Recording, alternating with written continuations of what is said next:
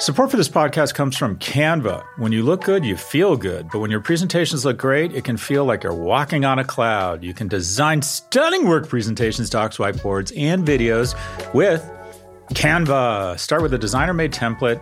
Use it as a springboard for your design. Add images, graphics, charts, and more from Canva's massive media library. Start designing today at canva.com. Designed for work.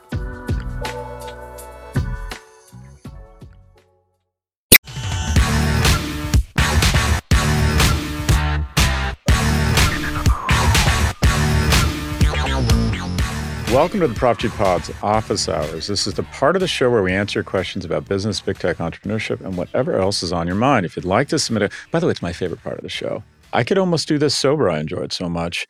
Uh, if you'd like to submit a question, please email a voice recording to officehours at profgmedia.com. Again, that's officehours at profgmedia. And again, I have not seen or read these questions. First question. Hey, Scott. My name is Lena, and I'm based in San Francisco. My question to you today is the following. I know you've acknowledged the climate crisis we're in and the amount of commitment necessary to get to where we need to go. At the same time, you often discuss metrics around company growth, operating efficiencies, profitability, and so on. This applies less to big tech, but for many companies in the consumer space, or even Amazon for that matter, this pressure to deliver returns requires top line growth, which generally means more consumption and production, and that in most cases is just inherently not sustainable. So, do you see a world where markets are more supportive of degrowth? I'm curious how you personally weigh the need to deliver financial performance and growth against the need to protect the future of our planet. And who, in your eyes, should be responsible for challenging this model and rewarding more sustainable behaviors? Thanks.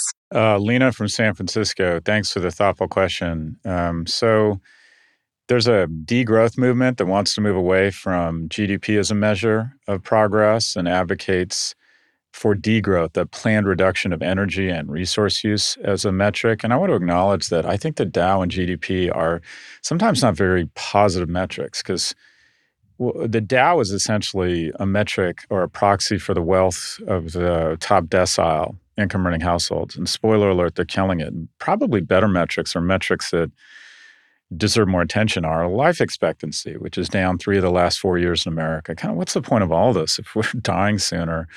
I would push back in the sense that uh, do you see a world where markets are more supportive of degrowth? I do not. I believe, I believe that the people responsible for that are the man and the woman in the mirror, specifically voters who need to elect representatives who recognize that this for profit engine called corporations uh, will always, and, and in my view, mostly should always be focused on stakeholders. And let's be honest, they're going to put shareholders first. The reason that people put money into mutual funds is not for reforestation of the Amazon. It's such that they can have economic security in a capitalist society where your healthcare, your kids' opportunities, and your selection set of mates is largely driven on your economic security. And I think not to acknowledge that is just to be naive and kind of howl at the moon in a tie dye shirt. And I think that in order to garner the resources we need to combat climate change, we need to have exceptionally productive, you know, vigilant, rapacious, full body contact capitalism at a private level. That's called a corporation. Having said that, we are not going to make the requisite investments in climate change without regulation. The only entities that have the capital and the long term focus to do what's required to check back on climate change are the United States government, the CCP, the EU. Uh, if we're waiting on the better angels of coal companies and Exxon to show up and be better citizens and focus on climate change, don't hold your breath, or specifically hold your breath because you won't be able to breathe. Uh, but again, I think it comes down to voting for the right people who will take a long term approach, and we need to punish companies and reward them for bad and good behavior, respectively. Thank you very much for the question. Question number two. Hi, Scott. It's Chris from Virginia. I'm a regular listener and an avid fan. My question is about Twitter and other social media sites that are considering making the business decision to allow paywalls for exclusive contributor content a la OnlyFans. I've heard your perspective on pornography and appreciate the different views that former guests on your show have shared about the industry. But as the mother of a young adult child who has chosen to try and make their living from OnlyFans, I am deeply struggling. I want my son to have meaningful, intimate relationships, not transactional ones. I want him to love and to be loved. As a mom who wants her child to have the richest, fullest human experience, if you were me, what would you be thinking? What would you be feeling? What would you do?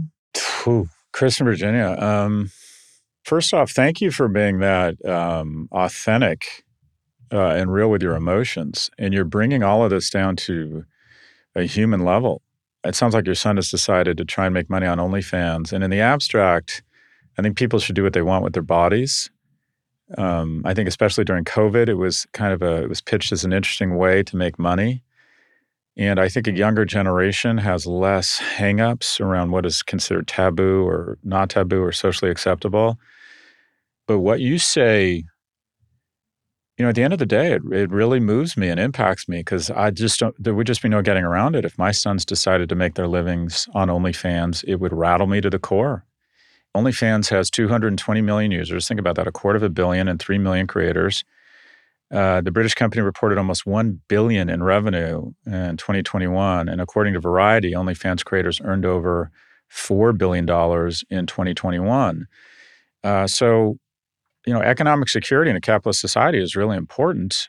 And if the individual is fine doing this uh, and feels better about making money this way than other ways, you have to uh, respect that. Um, I don't have an answer here. I, I, I understand your pain you know, the whole point of the species is that we want our kids to do better than us. And I can see how you would look at what your son is doing and just be upset. Um, I, I, you know, my only recommendation would be that you sit down with him and tell him very openly and honestly how you feel, and you know, openly ask him, is there something he'd rather be doing? This isn't equivalent, but I'll, I'll tell the story anyways. When I was 18, I was installing shelving and I didn't like it. And after two weeks of basically being in a closet in the Inland Empire in Ontario in these new condo developments installing closet made shelving, I drove home and I said to my mom, you know, I said, is this it? Is this my life? And she encouraged me to apply to UCLA again. I'd applied and gotten rejected, and I applied on appeal and I got in. Um, so maybe there's something around don't be judgmental, but say, would you rather be doing something else? And can we brainstorm together on how how we get there? What you really want as a parent is that your kids are happy and that they're economically viable. And then the rest is sort of like a little bit up for grabs and a bit secondary. But again, I want to finish where I started. I, I really appreciate your authenticity here. It's easy to talk about this stuff in the abstract, and you really bring it home. I appreciate the question, Chris. We have one quick break before our final question. Stay with us. When your work presentations and docs look good, you look good. You can design stunning work presentations, docs, whiteboards, and videos with Canva. You can start with a designer made template, then use that as a springboard for your design. Add images, graphics, charts, and more from Canva's massive media library. Or get a huge head start with AI powered Canva presentations and docs. Just describe what you want with a few words, and Canva will generate amazing slides and text in seconds. It's AI that anybody can use, no matter what department you work in or whatever work task you need to get done. Look, we all need to visually communicate at work. Canva makes it easy to get your point across while looking professional. And at the end of it all, that stunning Canva presentation is going to make you look good, wow any audience, and finish your work faster. Start designing today at canva.com. Design for work. Support for this podcast comes from Constant Contact. If you're a business owner, you already know that it's really, really hard to cut through the noise of everyday life. If you want to connect with your customers, you need to break through the noise. You need Constant Contact. Constant Contact is a marketing platform that makes it easy to reach new audiences, grow your customer list, and connect over email, text, social media, and more. Whether you're a marketing guru or just learning the ropes, Constant Contact offers writing assistance tools and automation features that make it simple to say the right thing at the right time. So get going and start growing your business today with a free trial at constantcontact.com. Just go to constantcontact.com right now. Constant Contact, helping the small stand tall. ConstantContact.com.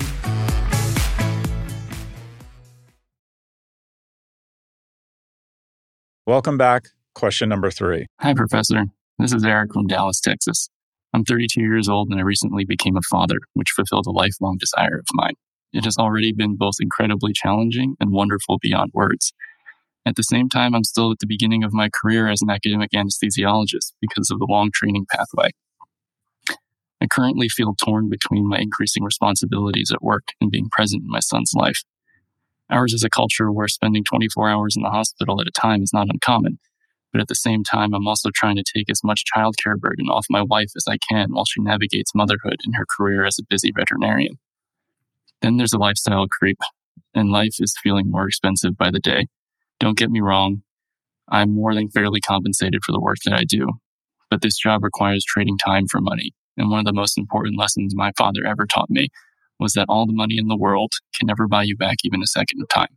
So I'd love to hear your thoughts and advice on how someone at the early stages of fatherhood, career, and family should balance it all. Eric, I love this question. Uh, so the first thing you want to do is you want to sit down with your wife and the first and last thing you want to say is just how much you appreciate your life and how much you love her. And, and then you want to walk through and remind yourselves just how incredibly fortunate you are. Let me get this. You're about to be an academic anesthesiologist. Your wife is a veterinarian. That means you had access to unbelievable education. It means you had access to the ability to afford that. It means that you, both of you, are going to be financially secure the rest of your life, both of you are going to add enormous value. You know, I am head over heels in love with dogs. Whatever Cro Magnon or paleo human decided to reach out and start petting dogs, I feel like I'd like to go back in time and hug and kiss that person. Enormous reward from pets. They literally, I think they create so much joy and helping those wonderful beings be healthy and play a more productive role in people's lives. What a wonderful job and a way to create value. And you are going to develop the skills such that when people are at their most vulnerable, when they go in and trust other people to cut them open and to perform something that may or may not save their lives, there is no greater moment that better typifies the progress, the humanity, and just the general empathy as a, as a species than anesthesiologists. We trust somebody we, we've never even met to basically take care of us, to use all that incredible skill to ensure that I can be fixed while I'm at my most vulnerable. So you are both so blessed. Okay, with that, there is no balance. Give it up. You can have it all, Eric. You just can't have it all at once. And I would argue that you're making the right trade off. The reason I have balance now in my life is because I had none when I was your age. And also, if you are feeling stressed and if you are feeling guilty about not being the father you want to be and not being the partner you want to be, I would say that you are exactly where you should be. And I'm not saying don't pay attention to your kid, or I'm not saying don't be a supportive mate. Do the best you can. But your job as a young man and uh, your wife's job is to establish the currency and the credentials such that you can provide economic security for you and your family for the rest of your life. And you are on that path. Also, also, the trade off, in my view, is worth it. I didn't see much of my kids the first five years of their life. I tried to be a supportive partner, but I, I wasn't a great partner. I was always on the road trying to build a business because I was very focused on economic security. And I think that is the right thing to be focused on. And sometimes being a man is getting out of the way and being more supportive of your wife. When I was starting my business, my partner uh, and the mother of my children was working at Goldman and she was killing it. So I figured out a way professionally to have less responsibility so I could play a bigger role in our kids' lives while she was at Goldman. But the two of you have a responsibility to build an economically secure household. It is unfortunate how big a role that will play in your child's well being and their opportunities. So, what I would say Eric, is you are doing exactly the right thing. That's all for this episode. Again, if you'd like to submit a question, please email a voice recording to officehours at profgmedia.com.